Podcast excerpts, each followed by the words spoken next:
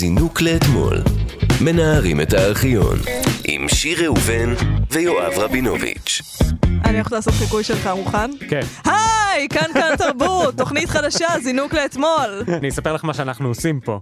כל יום אנחנו הולכים, אנחנו מנערים את הארכיון, אנחנו מטלטלים אותו ממש כאילו אנחנו חוקרי שב"כ, כאילו אנחנו הורים גרועים, אנחנו מטלטלים אותו עד שכל החומרים של רשות השידור הם פשוט נופלים לנו על הראש, ואנחנו משמיעים אותם לכם.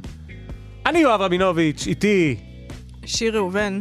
מה חוץ? מה נשמע? בסדר, הרגשתי מאוד מוזר להגיד את השם המלא שלי. כי אולי כי עשיתי מין כזה, אני יואב רבינוביץ', איתי, כן, זה מוזר איך שהצגתי. זה בסדר, יצחקו עלינו בנקמת הארכיון של... אה, כן, כן, היואב ושיר מהעתיד. אני מדמיינת שיואב יראה כמוני ושיר תראה כמוך. אני, מה זה אשמח? כאילו לא בשביל שיר, אני אשמח בשביל יואב. רגע, אני שכחתי לספר לכם שנייה מי בצוות שלנו. אתה חייב לספר את זה. זה ממש טוב היום. אוקיי, אייל שינדלר, הוא עורך אותנו. תמר בנימיני מפיקה אותנו, וענבל מורג, היא מתחקרת אותנו. איזה אישה? אז אנחנו מיד נחזור לרגע שבו ערוץ 2 הפציע לעולמנו. אנחנו נשמע שיר נוסף מניקוי ראש, וגם אה, נזכר בימים שתל אביב לא הייתה העיר הכי מבוקשת בארץ, וחיפשו אנשים שיגורו בה. מה?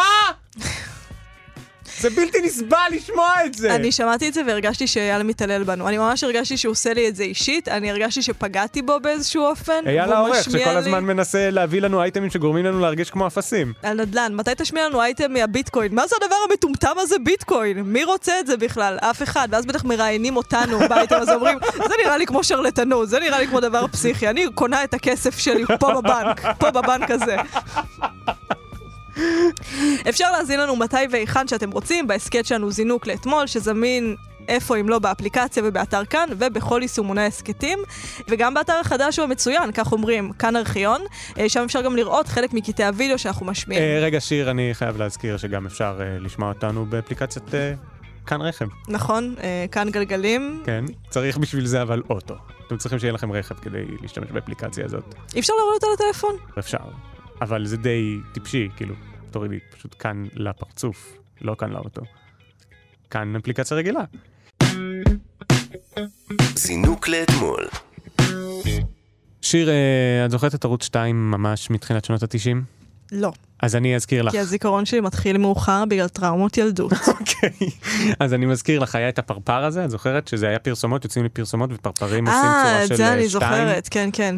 אני זוכר את ערוץ 2, כאילו, קומדי סטור נגיד די בהתחלה. קומדי סטור היה בערוץ 2? זה לא בערוץ כן, 6? זה היה של תלעד. יש לי בקשה ממי שאהב את קומדי סטור, אל תצפו בזה. אל תצפו בזה. אתה יודע במה אסור לצפות. ולמה אנחנו צריכים להקדיש פרק שלם של... אה, איך קוראים לתוכנית שלנו? זינוק לאתמול, זינוק כן. לאתמול. בכל אפליקציות הרכב. תראה, זה אומנם לא היה ברשות השידור, אבל אל תראה ריקי לייק היום. אני גם לא ראיתי, סתם, על מי אני עובד? ברור שראיתי ריקי אתה יודע לייק. מה קורה בריקי לא, לייק? עכשיו או פעם? פעם, עכשיו אני לא יודעת, היא בטח מתה או משהו, אוקיי. אבל מה שקרה פעם, שאומר, אה, אני אראה ריקי לייק, זה היה ממש מצחיק. ואז אתה שם ריקי לייק, ואז היא מכניסה מישהי לבמה, ואומרת, "אה, כן, מה יש לך להיות? אני, הבן שלי הומו. ואז כל הקהל עושה, בוז, בוז. וריקי לייק אומרת, "אמ, זה מאוד מאוד קשה, בוא נכניס אותו. ואז כזה גלינג גלינג, ואז הבן שלה נכנס וקוראים לו, בוז, בוז. ואז ריקי אומרת, אז למה אתה הומו? זה נראה לך בסדר? הוא אומר, אני אהיה הומו, אני אהיה הומו אם אני רוצה, ואז קוראים לו בוז, בוז, ואז מביאים מישהו מהקהל והוא שואל, אתה הומו? וזה מגעיל. ואז הוא אומר, זה לא מגעיל, זה לא מגעיל, זה בסדר, וזה כל התוכנית, זה מדהים. אני רוצה לצפות בזה. בתקופות הכיפיות שעוד היו סוקלים. רגע, חייבים להגיד את זה. חייבים להגיד שמסרו לנו באוזנייה שריקי אוקיי. לייק היא בת 50, אוקיי. שזה גילי הביולוגי.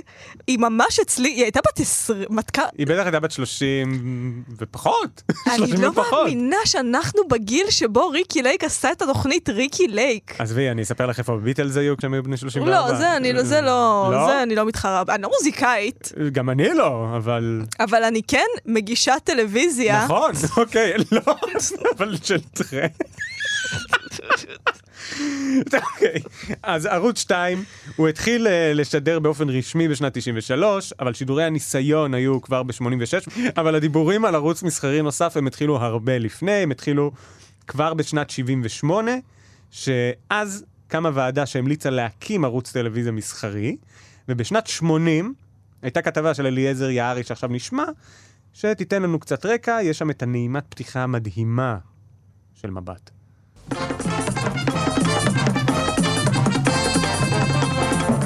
מאז 1967, שבה החלו שידורי הטלוויזיה בארץ, המראה הזה הוא בלעדי. תחנה אחת, שלמרות השינויים הרבים שעברה מבפנים, לא קם לה מתחרה. מאז החלו שידורים אלה, עשו גורמים שונים, פוליטיים וכלכליים, מאמצים רבים כדי לקעקע את הבלעדיות. הגורמים הכלכליים ביקשו לשבור את הבלעדיות כדי ללקט את ביצי הזהב שמטילה הטלוויזיה המסחרית, הפרסומת. עד 1977 התנגדו הממשלה והכנסת לשינוי ולהכנסת שידורי פרסומת. באוקטובר 77 דנה הממשלה בביטול הבלעדיות והקימה ועדה ציבורית ממלכתית בראשות מנכ"ל משרד הפנים חיים קוברסקי לבדיקת העניין. המלצתה הייתה, יש לבטל את מונופול רשות השידור ולאפשר הקמת ערוץ עם שידורי פרסומת. גופים כלכליים נוספים פנו לממשלה בעקבות החלטת ועדת קוברסקי וביקשו להתחלק בזכויות השידור. בהם קונצרן קור, גיטה שרובר, ניסים גאון, בנק הפועלים, חברת הביטוח אליהו, חבר הכנסת פלטו שרון וחברות הפרסום הגדולות. זה פשוט היה רקע לזה שרצו לפתוח פה ערוץ נוסף. עכשיו, אני לא רוצה עוד פעם uh, להשוויץ, אבל שמעת את הקטע עכשיו עם המבט והכל? המוזיקה הברזילאית כן, המקסימה הזאת? מדהימה, אגב. כן. מדהימה. ונכון, היה שדרן, כאילו מי- אה, הראו מישהו מקריא חדשות בכתבה? אה, כן, זה? כן. אני חושב שאני מזהה אותו. מי? זה יעקב אחימאיר, כן? זה לא איזה... זה יעקב אחימאיר. יפה. שיזור מאוד מרשים. פתאום אני מבין שאמרתי שאני משוויץ, וזה לא באמת, אני לא השבצתי בכלום, אני... אני פשוט השפלתי את עצמי עכשיו. לא. לא, אני לא מאמינה שאתה נולדת שנה לפניי. לא, רגע, יעקב אחימאיר הוא עדיין קיים. אני לא מכירה אנשים לפני רגע. כאלה. טוב, אני מודה שגם עבדתי בקומה שלוש של התאגיד במודיעין, ויעקב אחימאיר היה מסתובב שם במסדרון, אני עבדתי במסדרון. זהו, זה מה שיש לי להגיד. עכשיו, אה, רצו אה, בשנת 80, רצו להקים עוד ערוץ. אז ב-81 ממש ממש מיהרו להקים את הערוץ המסחרי הזה, אבל מסתבר שלפוליטיקאים היה אינטרס. בשעה זו הגורמים הפוליטיים לא הזדרזו לבצע את השינוי, אלא שבזמן האחרון, בשל זעם הולך וגובר על הטלוויזיה, בעיקר על מחלקת החדשות והעומדים בראשה, ביקשו שרים בממשלה לשנות את המצב ומיד. הדרך, פתיחת ערוץ שני, אם אפשר לפני הבחירות, ערוץ שלדעתם תהיה להם בו השפעה רבה יותר על התכנים, בעיקר על החלק החדשותי. את הצד האידיאולוגי ייצג שר האוצר יגאל הורוביץ. אני שבע רצון כשאני רוצה להגיע אל כלי התקשורת, אל הרדיו, אל הטלוויזיה, אין לי שום בעיה, ואני שבע רצון מכך. אבל הבעיה היא בכלל לא אישית. לפי דעתי, הכלי הממלכתי הרציני, המגיע לכל בית בארץ ומשפיע מאוד, זה הטלוויזיה. והכלי הזה נתון לפי דעתי בידי אנשים שדעתם לא כדעת רוב הציבור. ולפי דעתי לא משרתים את הרמת המורל ואת כוחו של העם במצוקתו, וישנה מצוקה, מצוקה מדינית, קושי חמור מאוד פוליטי, קושי כלכלי חמור מאוד הנובע כמובן בעיקר ממחירי הנפט שהגיעו לשניים וחצי כמעט מיליארד דולר השנה יגיעו והטלוויזיה לא רק לא משרתת את כוחו ואת הרמת המורל שלו, אלא להפך, מדכדכת בכל כוחה, במרץ בלתי נלאה, את המורל הלאומי. זה מה שתמיד אומרים, מסתבר, על הטלוויזיה. זה לא מטורף כמה זה בדיוק מה שנתניהו אומר? אבל מה שמטורף פה זה שיגאל הורוביץ אומר, יש לנו מונופול תקשורתי, יש בו רק, בתכלס הוא אומר בסאבטקסט, שמאלנים, לא מייצגים את רוב העם. הדבר השני שהוא אומר זה שהם חמוצים, עושים רק אה, מה שפוגע במורל הלאומי. אבל הפתרון שלו זה ערוץ מסחרי, ואני מזכיר לנו שהיום נתניהו חושב שקשת 12, חדשות 12 הם הכי גרועים. כן. כלומר, הפתרון שיגאל הורוביץ רצה, הוא מה שהיום נתניהו רואה כמה שצריך להילחם בו. יכול להיות שערוץ 2 היה ערוץ 20 של אז, ושעוד 20 שנה יקימו את ערוץ 40, אם אני מחשבת את זה נכון, או ערוץ 200 בסדרה ההנדסית הזאת שבניתי לעצמי בראש. מתישהו יהיה ערוץ ימני מספיק. כן, ואז זה כאילו ערוץ שאני לא יודעת מה ישדרו בו. לטאות ישדרו בו אולי. זהו, אז, אז איך מייצרים ערוץ חדש שהפעם הפוליטיקאים כן יהיו מרוצים ממנו? הנה הפתרון. את הצד הביצועי סיפק שר התקשורת. בסך הכל כל הכלים הדרושים להפעלת ערוץ שני מצויים בארץ. משרד התקשורת, הכל. משרד התקשורת מצויד במשדרים, והפעם בשורה. משדרים אה, בצבע ללא מחיקון. אנחנו מתכוונים להקים אה, שתי אה, ועדות, האחת שתהיה ועדת ההכנסות ועניינה יהיה השידורים המסחריים, וועדה שנייה תהיה הוועדה המקצועית, שהיא תצטרך להחליט איזה תוכניות, בין בחדשות ובין בתוכניות אה, יותר מקיפות, היא רוכשת. הוועדות האלה הן ועדות ממשלתיות, השידורים יהיו של הממשלה. כן, הוועדות האלה הן ועדות שתמוננה על ידי שר התקשורת, כמובן בהמלצת הממשלה, ועניינן יהיה בעיקר מקצועי. כלומר, השיטה תהיה, תוקם ועדה ממשלתית שתהיה אחראית לתוכן השידורים ולניהולם. את החומר תספקנה החברות הקיימות, שלאחר אישור הוועדה הממשלתית הוא ישודר. זה שונה מרשות השידור הקיימת, שבה הפיקוח הוא על ידי ועד ציבורי ולא ממשלתי. הם לא הבינו מה זה ערוץ מסחרי. בדיוק. או שהם הבינו, הם פשוט לא רצו. הם רצו ערוץ בשליטה של פוליטיקאים. כן, זה כמו שבדרך כלל אנשים שנלחמים על חוסר צדק, כל מיני מאבקים שלא נזכיר את שמם, הם לא באמת רוצים צדק, הם רוצים שהחוסר צדק יהיה לטובתם.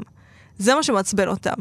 אבל נגיד, המאבק המזרחי, הרבה פעמים, כאילו, אני תומכת בו כמובן, אבל הרבה פעמים הרגשתי כמובן. שמה ש... אני לא רוצה שיחשבו שאני איתך באשכנזים הרעים. אני לא אשכנזי רע! אנשים שבא להגיד, אני לא אשכנזי, והייתי כזה, מה זה משחק השקרים שאנחנו משחקים פה? לא, אני אשכנזי, פשוט לא אשכנזי רע. לא, לא, אני יודעת, אני אבל יודעת. לא רק האשכנזי. נכון, נכון, הסתבכנו פה. בקיצור, מה שאני מנסה להגיד זה שאתם לא רוצים צדק, אתם לא רוצים שכולם יהיו שווים. אתם יודעים למה הם שווים יותר? אנחנו רוצים להיות שווים יותר. אתה יודע, אני לא רוצה ללכלך אפילו על המאבק המזרחי, אני רוצה לדבר על עצמי. נגיד נחל האסי. עכשיו, אני, כמובן שכרגע, בעמדתי הנוכחית, מה אני חושבת? לפתוח את נחל האסי לכולם. כן. זה לא שלכם, זה של המדינה. ברור. אם אני הייתי נולדת בנחל האסי, מה הייתי חושבת? תעופו לי מהפרצוף עם הקריוקי שלכם ועם המתנפחים שלכם. זה שלי, זה היה של אבא שלי, זה היה של סבא שלי, וזהו. כל השאר, לפני זה הם היו באירופה, ועכשיו זה שלי. ותעופו מפה. אז הפוליטיקאים, מה שהם באמת בעצם רצו לעשות, הם רצו שתהיה להם ועדה שתמונה על ידי הפוליטיקאים, היא תפקח על התוכן שהם ישדרו שם, ומן הסתם התוכן אה, יעזור להם יותר. עכשיו, הם נתנו לזה אה, צידוק כאילו. עכשיו, מה עשי גם את הפוליטיקאים? הצריכה במשק. מסתבר שאז זה היה לא טוב כשהגדילו את הצריכה במשק. אם אתם רוצים להבין למה, תקשיבו לחיות כיס, לא המקום.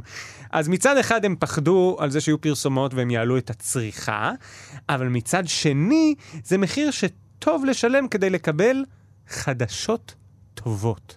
טענה נוספת שהושמעה, בעיקר מכיוון העיתונות ואנשי ציבור, הערוץ המסחרי יגביר את הצריכה במשק. עכשיו ודאי הייתי רוצה לעכב את הגדלת הצריכה במצבה של ישראל. אם זה התשלום שאנחנו צריכים לשלם עכשיו, בדכדוך כללי, כל ערב שבת וכל יום, המראה בראי עקום, לא שאנחנו טוענים נגד הראייה, הטלוויזיה לא הראי של מדינת ישראל. ישראל היא אחרת. עם כל מגרעותיה ועם כל בעיותיה ועם כל מצוקתה, ישראל היא אחרת. יכולים להראות לול שומם וחממה הרוסה ואיזה מפעל של, של נכים ואיזה מוסד של נכים או מוכי גורל ויכולים להראות את ההישגים הלא יוצאים מן הכלל של ישראל. והגענו להישגים בתחום הכלכלי ובתחום התרבותי. ובתחום- את המחיר אה, של הפרסומת ושל... מורל לאומי זה לא עניין משני. הפודקאסט הזה הופך אותי לליברטריאנית, שוב, אני, מה, מי אתה? שתפחד על כמה שאני, מי אתה? אני כל כך עצבנית. אני לא, לא, רגע, רגע, רגע, שיר, כן, רגע. כן. לא, מה, תגיד קופת חולים? עוד פעם לא. תתחיל עם הקופת חולים שלכם? לא, הוא יגאל- הורוביץ, הוא בכלל מהליכוד, הם השוק חופשי. בסדר, אבל עצם המחשבה שצריך. לחשוב, בואו לא נשים להם פרסומות, כי אז הם ירצו לקנות. מי אתה? אה, מה יש? לקנות כבר בשנה הזאת? אה. מה, אני אקנה אבטיח? זה הכי משוכלל שיש לי לקנות בשנה הזאת. אין אייפון עדיין. זה מה שעצבן אותך, הפרסומות? לא, מה שעצבן אותי זה שהם פוחדים ושהצריכה תגבר. אה, אותי עצבן שהוא רוצה שיהיה חדשות שמחות. הוא ממש אומר שם, תעשו חדשות, אל תדברו על נכים. כאילו, מה נראה לך? כן, נכים זה יום שמח. כאילו, נכים זה כזה... תמיד כשמראים נכים בטלוויזיה, אתה אף פעם לא רואה את החלק העצוב, אתה לא רואה איך הוא נהיה נכה, אתה רואה איך הוא משחק כדורסל היום. לא, אבל הוא אומר, אפשר להראות אה, נכים מוכי גורל, אבל עדיף להראות את זה ממש ההזנקה. פוגעני לנכים. לא, הוא אומר נכים ומוכי גורל, אם אני לא טועה, אבל הוא אומר, אחר כך, אבל זה עדיף להראות, או למה לא להראות את הכלכלה המזנקת. אתה פוליטיקאי, אתה נבחר ציבור, ואתה ממש אומר, היי חדשות, תפסיקו להראות את כל מוכי הגורל האלה שצריך לטפל בהם. תראו כמה הכלכלה שלנו מזנקת ואני מדהים. איך היא תזנק אם אסור לי לצרוך? נכון מאוד. לא הקשבת לאף נאום של ביבי מפעם? אני לא יודע מה היה העניין הזה עם צריכה, למה צריך לחסוך ולא... איזו תפיסה אה, פרוטסטנטית של אה, חס, חסכנות, אבל אני לא, אין לי מושג מה ההיגיון הכלכלי אז. אבל אה, אם כבר דיברנו על צריכה, בוא נראה מה חשבו כל הבעלי חברות שהיו אמורים לשדר את התכנים שלהם בערוץ כן, החדש. איזה בעלי חברות כבר היו? בעל החברה, כיסאות אה, לי. לא, אה, קור וכאלה. אה, אוקיי. קור, כן. מעבר לוויכוח הציבורי, מתעוררים גם קשיים טכניים, כשאנשי החברות הפרטיות, כולם עד אחד אומרים שאי אפשר יהיה לשדר לפני תום השנה הבאה. באשר לעניין האידיאולוגי, מנהלי החברות, לפחות בפני המצלמה, מטילים ספק בהכנת חדשות מטעם. אני לא מכיר עיתונאים שמסתובבים סביב רשות השידור, ואני מתכוון כרגע לעצמאים שביניהם, לא אלה שבתוך הרשות שנניח שיישארו ברשות, שיעבדו עם כרטיס מפלגה. אנחנו אנשי מקצוע. יעמוד בקריטריונים המקצועיים שלנו מבחינת האמונה שלנו במה שאנחנו עושים, נעשה את זה. אני לא מאמין שמישהו מעלה על דעתו לעשות פה עיתונות רוסית. יהיה זה לקח לכולנו, פוליטיקאים אף פעם לא רוצים תחרות בתקשורת, כל מה שהם רוצים זה שיהיה להם יותר נוח לדברר את המסרים שלהם. ומה יותר נוח מגוף תקשורת שאתה מחזיק בו ויכול לשמש כעלון תעמולה. זה באמת נוח. שווה ערוץ 2 אם אי אפשר לשלוט בו. מעניין אם הם יתאכזבו לראות את מה שבסוף נהיה מערוץ 2. כאילו אמרו, אנחנו נשלוט בערוץ 2, וזה רק חדשות טובות. ואז ראו את דודו טופז קולע כדורי שוקולד לפה של אישה שומע, והיו כזה, יש, זה קצת חדשות טובות. לא, אבל עכשיו הם סובלים, הם סובלים מה... טוב, האמת שזו שאלה, האם הם סובלים מהערוצים המסחריים, מהחדשות המסחריות? טוב, אנחנו יודעים שלפחות כלפי חוץ הם טוענים שכן. אני רוצה להגיד לך בתור uh, ליברטריאנית, כן, חדשה. שזה לא מעניין אותי אוקיי. מה הם חושבים. זהו, אני לא יודע, את שאלת מה הם חושבים, נכון. ואז... בתור ליברטריאנית, אוקיי. זאת זכותי לשאול מה שאני רוצה, מתי שאני רוצה. מאה אחוז, אני שמח. בולשביקים שענינו אומרים לי מה. לשאול פה. מוסר ההשכל הוא ממש ברור, אני חושב, מכל הסיפור הזה. לא צריך כלי תקשורת מסחריים, ואפשר להסתפק ברשות השידור. את הכתבה הזאת אתם תוכלו לראות בדף של זינוק לאתמול באתר של כאן ארכיון. ובאפליקציה של כאן רכב. לא, אתם לא תוכלו, את הפודקאסט כן, לא את הכתבה. אה, אוקיי, כן. זינוק לאתמול. מנערים את הארכיון. הגענו uh, לפינה שאנחנו מגיעים אליה בכל שבוע, שיר מהתוכנית ניקוי ראש. עכשיו, כבר אז התלוננו למה התקשורת מראה רק את השלילי, ואת הלא יפה, ואת החמוצים, וכל מה שאמרנו. אה, אז ניקוי ראש ניסו אה, להציע משהו חיובי, שאותו הלחין אה, רוני וייס, שהלחין להם את הכל. לכל אותם מכתבים המבקשים מאיתנו, ובצדק, משהו מעודד. מדוע אתם תמיד מדכאים כל כך? שואל אותנו עודד אמיצח מנצרת עילית. מדוע שלא תשדרו פעם קטע אופטימי לשם שינוי? ובכן, לך אמיצח ולכל היתר, הנה קטע אופטימי לא מדכא.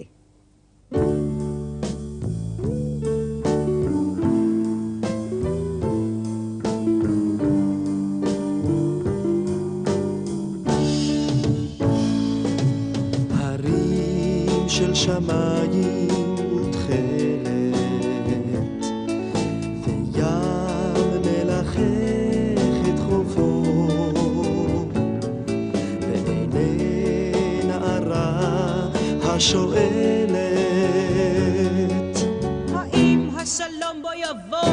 השלום בו יבוא, השלום בו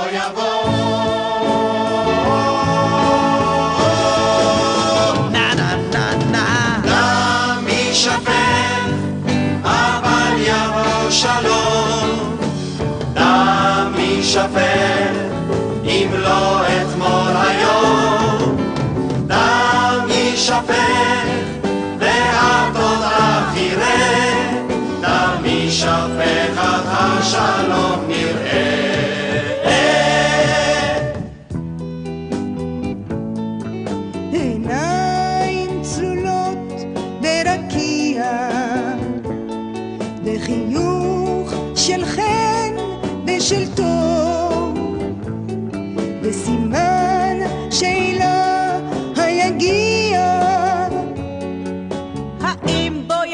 השלום? בוא יבוא השלום. בוא יבוא השלום.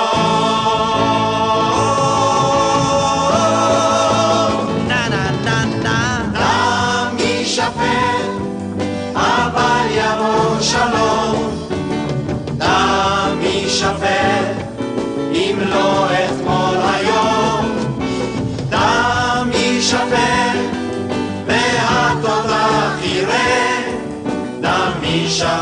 אך השלום נראה.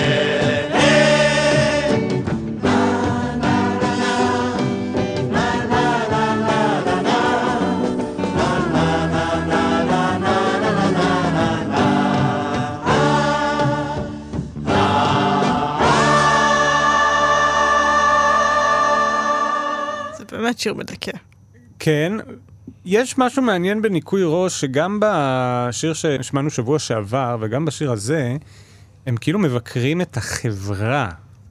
כאילו, אתם רוצים חדשות טובות, לא ניתן לכם. זהו, אני חושבת שזה יותר מלבקר את החברה, זה לבקר איזושהי, אני חושבת הלך רוח, כאילו, זה כן החברה, אבל איזשהו הלך רוח אנושי, וגם ניסיתי לחשוב תוך כדי, למה אנשים אוהבים סאטירה? אוקיי.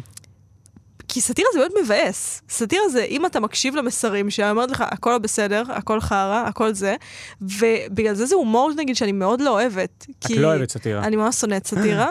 אני אשמח להמשיך סאטירה. להתפרנס מסאטירה. זהו, באתי להתנצל, ואז נזכרתי שאת עושה. אני משלמת את חשבונותיי באמצעות סאטירה. יואו, את לא מבינה כמה אני מסכים איתך, אבל... זה לא מצחיק, בגלל שהמנגנון היחיד שזה עובד, הרי איך הומור עובד. נגיד, איך, כאילו, דברים באמת מצחיקים, זאת וזאת, למה זה מצחיק? כי אתה פשוט צוחק. כי אתה פשוט רואה את זה ואתה כזה, אה, מצחיק. וסאטירה זה כזה, הבנתי. לא, סאטירה זה ניסיון היום במיוחד, זה לקחת מסר ולארוז אותו כפאנץ', וזה גם הופך למכונה, כאילו, זה... כן, בדיוק, בגלל זה אני מתפרנסת מזה, כי זה קל. אני רוצה... זהו. זה הצורה הכי נחותה של קומדיה לדעתי. זה לא קומדיה, זה כי קו- זה תבניתי, זה זה כמו שיגידו תבניתי. לי, את יכולה לפתור אה, בעיות כפל וחילוק שאני כזה, אני צריכה שנייה להתאפס, אני צריכה שנייה לחמם את הגלגל הזה במוח, ואני איתכם. לא, זה לגמרי, גם אנחנו למדנו תבנית של פאנצ'ים שאשכרה נקראת הכפלה, שלוקחים משהו אחד ומכפילים כן. אותו במשהו אחר, כאילו זה... זה מתמטיקה לכל דבר, והיא צורה מאוד נחותה של מתמטיקה. ופה אני רוצה רגע לפרגן, למרות שאנחנו עושים את זה הרבה, נגיד, אסף הראל, מהמם. הוא היה, אני חושב, הראשון, לא יודע, פה בארץ, שכאילו בא ונתן מונולוגים ופשוט ויתר על הפאנצ'ים, כי הוא אמר, הפאנצ'ים זה סתם, זה כן. סתם כדי לארוז את זה, מה הטעם? זה כל כך סתם. היום אני רואה את ג'ון אוליבר, מהמם. ואני לא מדבר רק על הסרטון שלו בתקופת המבצע, הפאנצ'ים שלו ממש מתוכננים כדי לספר משהו, שלפעמים הוא משהו שחשוב לשמוע, אבל הם לא תורמים לסיפור בשום צורה, והם ממש, כל פעם הוא צוחק על פרצוף של מישהו, הוא עושה איזה אה, משהו לשוני, הוא נותן איזה סיטואציה שלא היית יכול לחשוב עליה. זה סתם, זה הכל תבניות. בגלל זה אני חושבת, ניסיתי להבין, נגיד, לאנשים שראו את זה, הרי זו תוכנית שעדיין מרפררים אליה. נגיד, כאילו בטח גם לך אמרו, כשעבדת כן, בתוכניות סאטירה. למה אתם לא עושים, אתם עושים חרא, ניקוי ראש זה טוב. עכשיו, קודם כל אני מסכימה שזה יותר טוב ממה שאנחנו היינו עושים, כי הם באמת מבקרים את החברה. כן. אבל כקומדיה, כהומור, המנגנון היחיד שמופעל אצלך פה זה מהמוח. זה לא מצחיק אותך מהבטן בשום עולם. כאילו, נוד זה מצחיק. היום אני שמעתי מישהו מפליץ במשרד שאני עובדת בו, כן. וצחקתי מהלב. רגע, אבל אולי המטרה היא לא תמיד, שוב, טוב, אני לא מסכים עם זה, המטרה היא לא להצחיק, אז זה לא קומדיה, אין שום נכון, בעיה. אני מסכים. זה כמו לקרוא מאמר דעה מאוד מאוד מאוד אה, רהוט, שארוז מאוד יפה, אתה כזה, כן, זה, אבל אתה לא צוחק. טוב, שיר, זה, זה לא היה מצחיק מה שאמרנו עכשיו. נכון, אבל זה היה מעניין, והנה אנחנו חוטאים בחטא הסאטירה. אנחנו אומרים, טוב, זה לא היה מצחיק בתוכנית. המצחיקה הזאת, אבל בסדר. אבל בטח חשבתי. לא ידעתי האמת שאנחנו אמורים להצחיק, say. אה, זה ממש חלק מהחוזה. כתוב, אה, אני כן? צריך להצחיק. הם צריכים לצחוק שלוש פעמים כל חמש דקות, משהו כזה. וואי, אני לא קראתי את זה. לא, הנה, הנה, תצחקו, תצחקו. כן. זינוק לאתמול. מנערים את הארכיון. טוב, הקטע הבא הוא מדכא מאוד מאוד לכל מי שהוא לא בעל נכסים. אני חושבת שגם אם אתה בעל נכסים, אתה רוצה עוד אתה נכסים. רוצה עוד נכסים, כן. מרביעו, אני- איך אומרים? מרביעו? לא, אה, מרהיבו, מרביעו, ר- שנייה, שנייה, יש לי את זה. אני זה מכיר חז"ל. מרבה נכסים, הרבה דאגה. לא, משביעו רעב ומרעיבו שבע. וואו! זה חז"ל. מותק. בום! אוקיי. אין לי... טוב, מכיר בוא- את חז"ל? זה חתיכת זינוק לאתמול. זה ממש הארכיון, הארכיון הקודש היהודי. אז, אז מס, מסתבר שאם אנחנו הולכים 40 שנה לאחור, לשנת 1981, אף אחד לא רצה לגור בתל אביב? כעשרה אחוזים מבתי אזור מרכז העיר מיועדים כבר היום להריסה. אי אפשר יהיה לשפצם. אבל מעבר לערך הארכיטקטוני השנוי במחלוקת של האזור, עתיד מרכזה של תל אביב להיראות כמו דרום ברונקס בניו יורק. רחובות שלמים יהיו ריקים מתושבים תוך עשר שנים, צופה הסקר המיוחד שעל פיו הוכנה התוכנית. כבר היום יש יותר מאלף דירות ריקות שאיש אינו רוצה בהן. תוך עשר שנים למעשה לא תהיה פה אוכלוסייה באזור הזה, והמעטים שיישארו יהיה משקע של אוכלוסייה חלשה וזקנה בלבד. המכון האורבני הכין עבור העירייה תוכנית מקיפה שתארך, כך מניחים, כ-12 שנים, ושבהם תוכפל האוכלוסייה. התוכנית מדברת על חלק מרכז העיר התחום בין הרחובות יהודה הלוי ממזרח, שדרות בן ציון ובוגרשוב מצפון, ורחובות בן יהודה ואלנבי ממערב ומדרום. המתכננים מציעים שורה של הקלות חדשניות בתחום התכנון העירוני למי שיסכים להתיישב כאן, בעיקר צעירים. העלאת אחוזי בנייה למשפצים ושחרור ממיסים, דבר שיעודד קבלנים ובעלי בתים, אישורים אוטומטיים כמעט לבנייה על גגות, הקלות במיסים עירוניים ועזרה כספית לזוגות צעירים. אנחנו היום החלטנו לגשת לנושא הזה ברצינות רבה, ניתן תמריצים ליזמים כדי להחזיר לשם אוכלוסייה. אם תאושר התוכנית, ייסגרו רחובות רבים לתנועה ותיווצר כאן שמורה שקטה בלב העיר. לפחות שני בתי ספר הסגורים היום ממתינים לילדי התושבים החוזרים, וכל יתר התשתית הלא נמצאת כאן בשפע בליבה של תל אביב. אני רוצה את הדירות האלה. אני רוצה את הדירות האלה! מה סבתא שלי עשתה ב-81? מה עשית? אני רוצה להתקשר אליו, אני רוצה לעשות סיאנס עם סבא שלי ולצעוק, מה עשית? יא אפס. לא, אבל אני, אני גם לא מבין, מה זה לא רוצים לגור בתל אביב? איפה רציתם לגור? מה זאת אומרת, אם תל אביב לא מלאה, איפה, את מה מילאתם? את ה... את ראשון? את העיירות שינה? אני חושבת שפעם, בגלל שעדיין לא, כאילו, אני משערת, מניחה, על בסיס דעתי בלבד, שאולי עדיין לא הייתה תרבות עירונית, ורציתי לגור בפרבר עם דשא, אז אתה אומר, אה, פה יש דשא, פה אני אשים את הילדים, ו... זה הבעיה של המדינה המטומטמת נכון, הזאת, שהיא נכון. תמיד רצתה... אה, דשא. היא- לא, מה ההתמכרות של דשא? לא, נכון, היא תמיד רצתה אה, כאילו אה, להרחיב את, ה... את ההתיישבות. 100%, מסיבות ביטחוניות 100%, אבל גם זה מין איזושהי תפיסה שצריך כמה שיותר יישובים בכמה שיותר מקומות. במקום להבין שהפתרון, ואני לחלוטין מצטט עכשיו מציוצים שקראתי בטוויטר, הוא אה, אה, מטרופולנים, מטרופולי, מטרו, מטרופולי, מטרו- מטרופוליטנים, מטרופולין, מטרופולינים. מטרופולין, כן, הפתרון הוא מטרופולינים, זה מה שקראתי בטוויטר, כולם צריכים לגור במטרופולין עם אה, עירוב שימושים, שלמטה יש חנויות, למעלה יש בניינים, וזה, ככה חיים. לא כל הזמן בפקקים. זה, אתה הבן אדם שאני מעתיקה ממנו דעות בטוויטר, אז זה מדהים אותי שגם אתה מעתיק דעות מה בטוויטר את חושבת, מאנשים. שאני חושב על הדברים האלה בעצמי? מה אני מבין בתכנון ערים? אבל אנשים כותבים, זה נשמע מאוד הגיוני, למה להתפרס ולבזבז דלק, ושיהיה רק סופר אחד, כשאפשר לגור ביחד? כשאתה אומר את זה ככה, זה נשמע מגעיל. אני לא רוצה לגור ביחד. נכון. מה שמדהים זה שהם חושבים שהתוכנית הזאת, התוכנית הזאת לכאורה של צ'יץ' כן. עבדה, כשבפועל קרה דבר אחר לגמרי בשנים האלה, אני לא רוצה לבאס, ב-81 עדיין לא המציאו את ההומואים. אוקיי. ואז 12 שנה, מעניין מה קרה בניינטיז, שגרם לאנשים לבוא לתל, פשוט נהיו הומואים, פשוט זה נהיה מותר, החליטו שזה מותר בחו"ל, ואז הם אמרו כזה, אה, אנחנו נהיה פה. כי זה אחלה, וזה כל מה שקרה, זה התכנון העירוני אני שקרה. זוכר שאני אמרתי לאמא שלי שאני עובר לתל אביב, אז היא אמרה לי, מה, עם כל ההומואים? באמת? לא, לא, לא באמת. חבל. אבל אה, אולי אנחנו צריכים ראש עיר גרוע.